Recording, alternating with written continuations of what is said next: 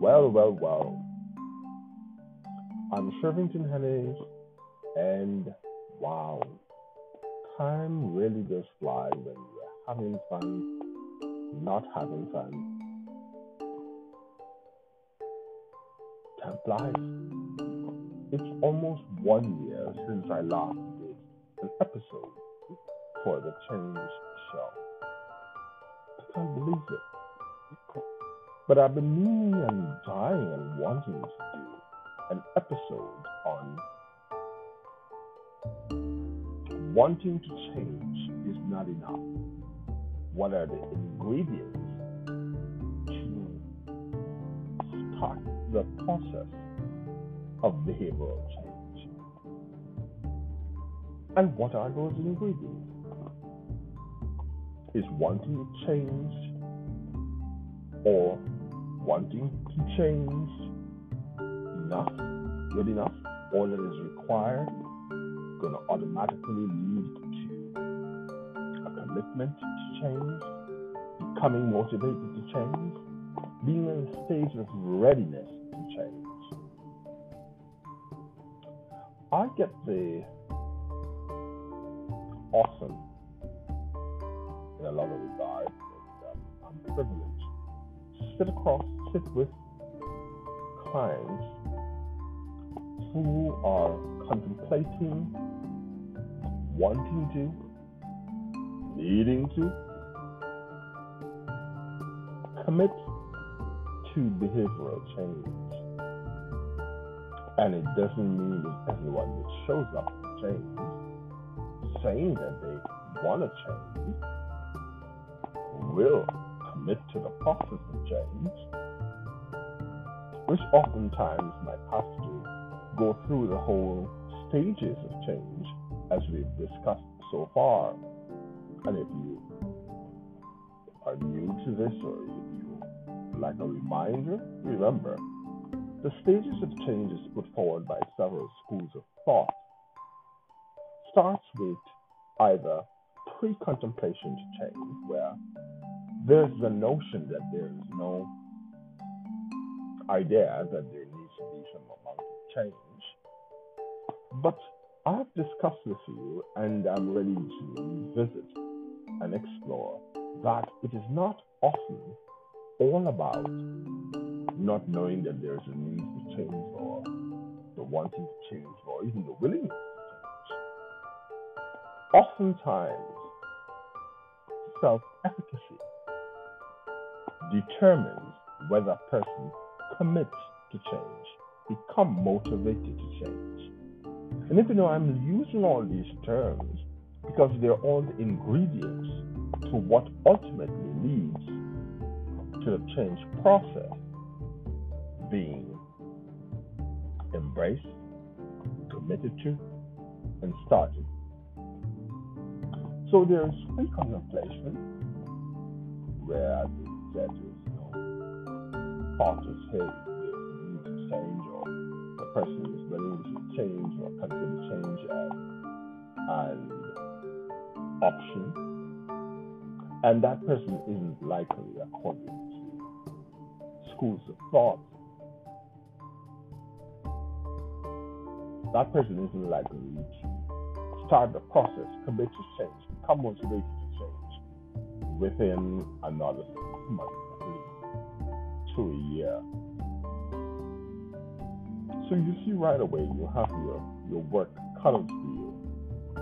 If you have not aligned the ingredients for change and commit to it, start the process either with or without support.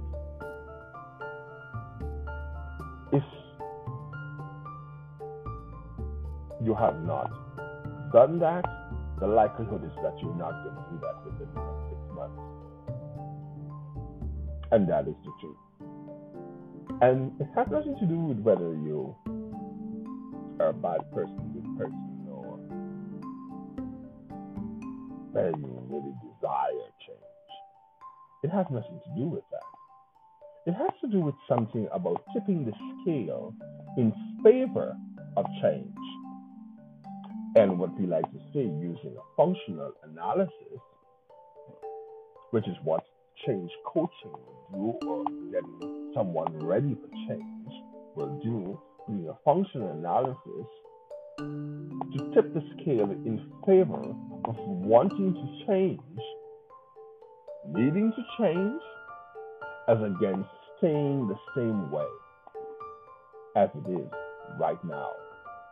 How can we tip the scale? Is there more things in favor of changing then a commitment to change move from pre contemplation to contemplating change. Well, okay, yes, you know, there is a need to change. I need to get motivated to change. I need to commit to change. I to want to change. Is there a crisis that is promoting the need for change at the moment? And that's where a person moves from stage one pre contemplation to stage two. But there's also, as we've discussed before, processes of change. So there are specific things that need to happen to move one from pre-contemplation to contemplation. And one of the things that is paramount in stage of pre-contemplation, the process that goes along with that is raising one's conscious awareness of the need for change.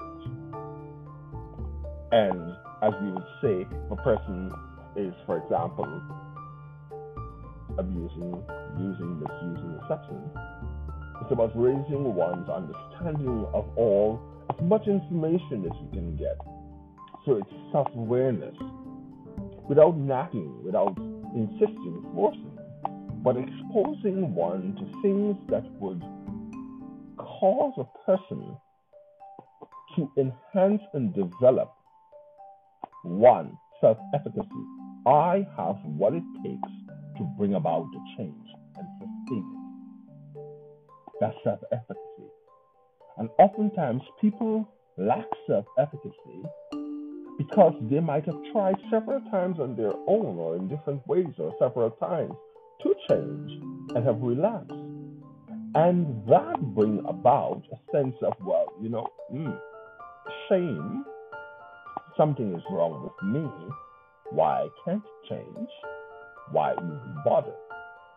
So that is just as strong and powerful in the process of moving from pre contemplation to contemplation with people who are considering behavioral change, especially if they've tried to change several times before and relapse or revert back to contemplation.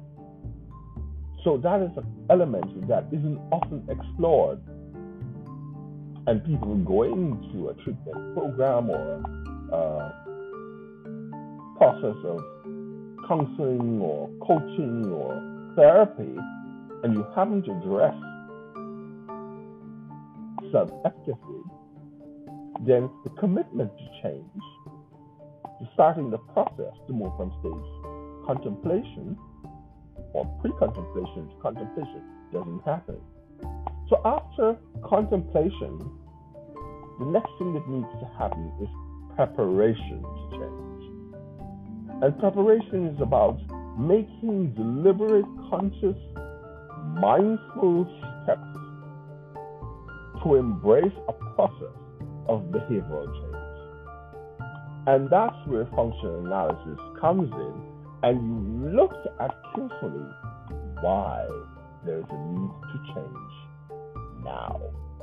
As against yesterday, as against two days from now, a week from now, what's going on right now, why there's a need to change right now. So there we're looking at getting ready to change, becoming motivated to change, committing to change, and most of all, exploring self efficacy. Do I have what it takes? The resources, the support, the willingness to commit and stay committed? And have I done a functional analysis to tip the scale in favor of change now as against remaining the same? What are all the reasons to remain the same? And the reason why oftentimes people do not commit to change, get ready to change, and move on to change is they may have valid reasons for staying the same. Well, I like the buzz, the euphoria.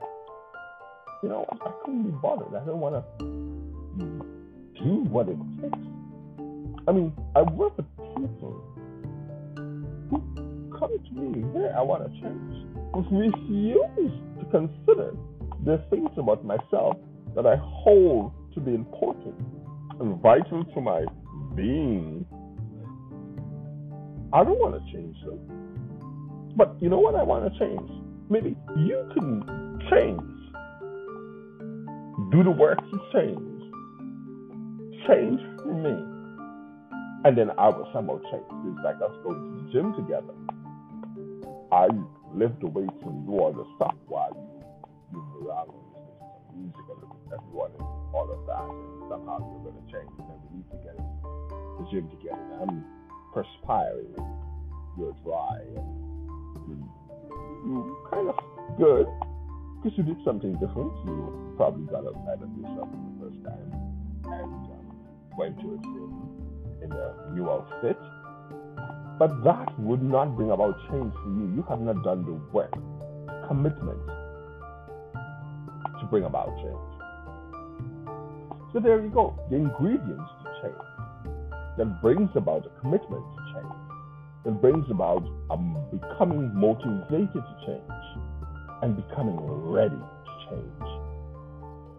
It is the ingredients that is necessary for that. Namaste. I'm Shervin Honey, and as usual, you can get more information about the Change Show and about me and the process of change and the work that I do with change change coaching, getting persons motivated to change, getting persons committed to change, and most of all, getting to work with people to start the process of change by them embracing self efficacy. What will bring about change.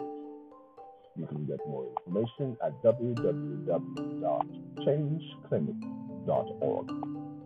Bye for now.